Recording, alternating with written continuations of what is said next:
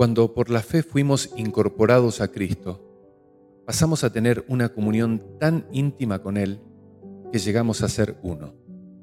Sus intereses y los nuestros se hicieron mutuos e idénticos. Nosotros tenemos comunión con Cristo en su amor.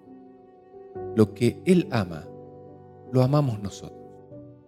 Él ama a los pecadores, nosotros igual. Él ama a la pobre especie humana está pereciendo y desea ver los desiertos de la tierra transformados en jardín del Señor. Y así lo deseamos nosotros. Nosotros tenemos comunión con Él en sus deseos.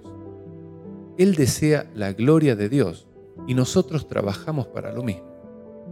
Él desea que los hijos de Él estén donde Él está y nosotros deseamos estar con Él.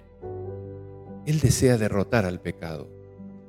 Nosotros luchamos bajo su bandera. Él desea que el nombre de su Padre sea amado y adorado por todas sus criaturas.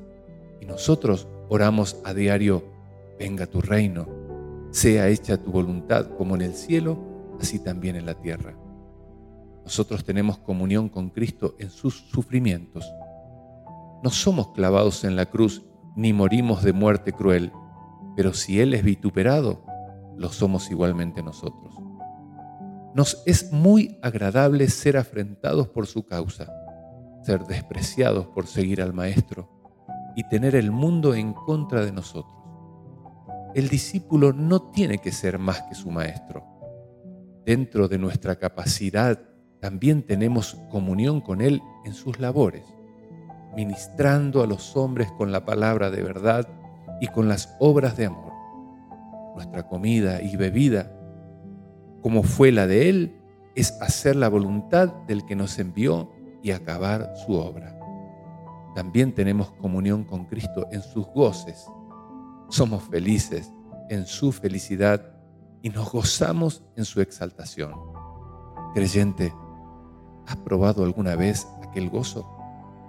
No hay en la tierra placer más puro y conmovedor tener en nosotros el gozo de Cristo, para que nuestro gozo sea.